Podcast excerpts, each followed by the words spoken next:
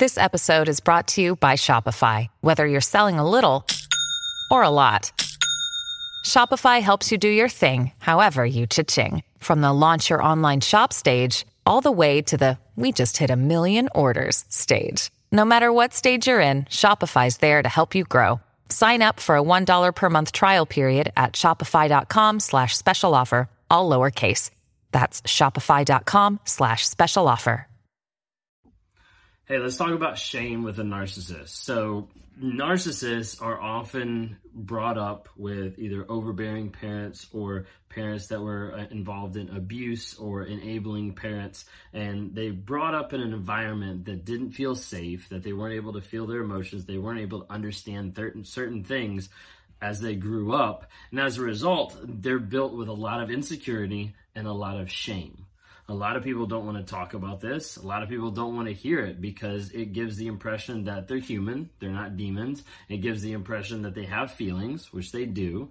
Um, and it really dives deep into who the narcissist is and what they're actually thinking and what they're actually processing.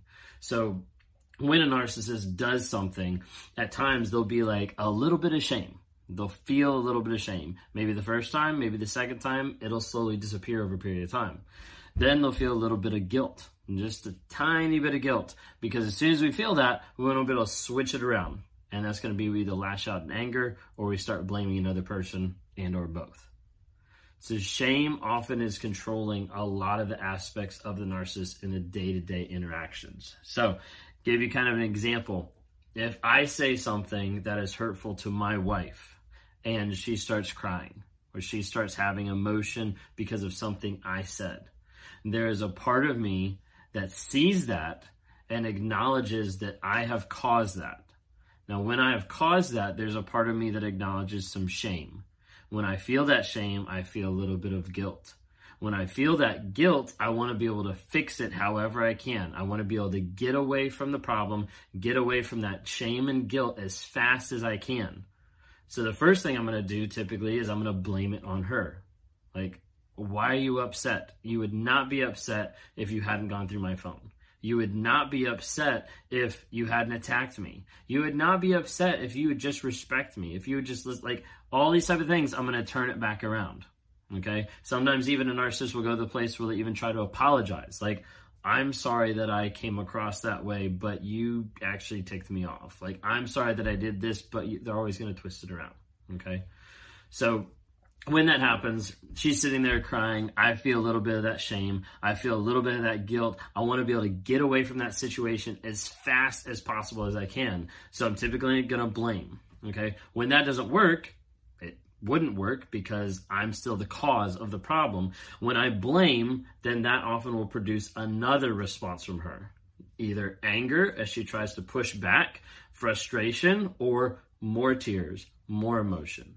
When that happens, is then once again triggering for me because as I come at her with blaming and with anger and she gets more upset, I realize even more in the moment there's something else that I did to cause that and what I'm doing is not fixing it and I can't fix it.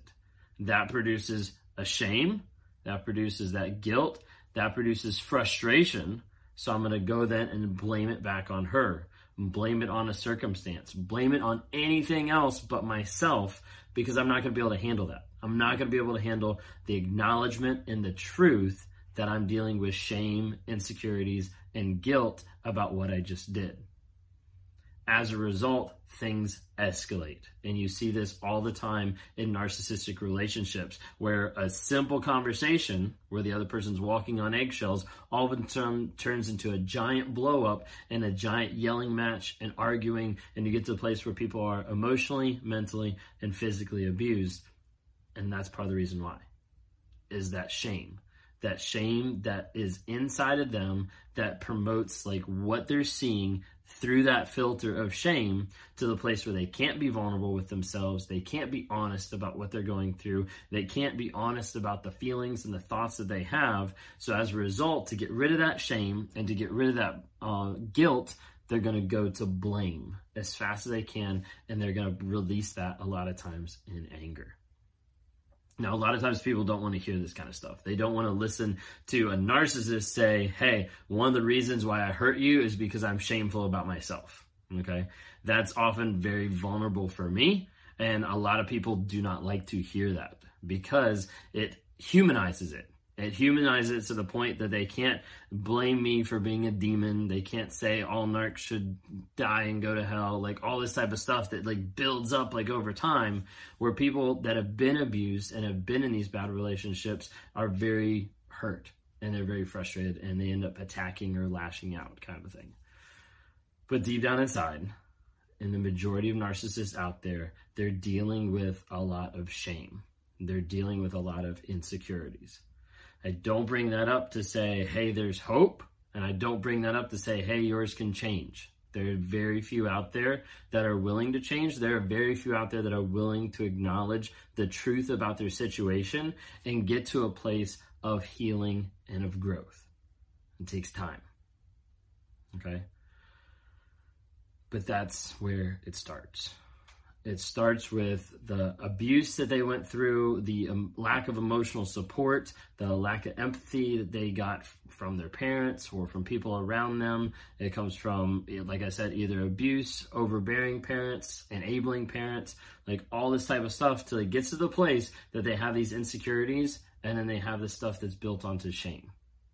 And shame is one of the biggest driving factors for a narcissist of how they interact does the interaction seem logical? No. Does the acceleration at times seem logical? A lot of times, no, it doesn't. But in the narcissist's mind, a lot of times what they're processing is that shame and that guilt, and they're trying to figure out how can I get away from this as fast as possible. Thank you guys for watching this, for listening. Subscribe to my channel, follow me on TikTok, Instagram, and really what I'm on this platform to do is just to try to be able to help people try to bring awareness to narcissism and how awful it is, how it destroys lives, how it destroys marriages, how it's destroyed my life in multiple facets, in multiple ways. I'm on here to help promote growth, healing, and change with other people on here. So I talk to people in one on ones, talking to them about their narcissistic tendencies or the fact that they're a narcissist and how do we actually work through that to get to a place to acknowledge it and to find a place of healing and growth. And then I also work with people on here that have been abused by narcissists and they're in a trauma bond, they're in emotional disarray, they're in mental instability as far as like what they've been put through. And a lot of times they need closure. A lot of times they need answers. A lot of times we need to walk through and help them either break a trauma bond or learn to start looking at what facts they can to see about developing their health and their growth to be able to continue on to be the best person they could possibly be.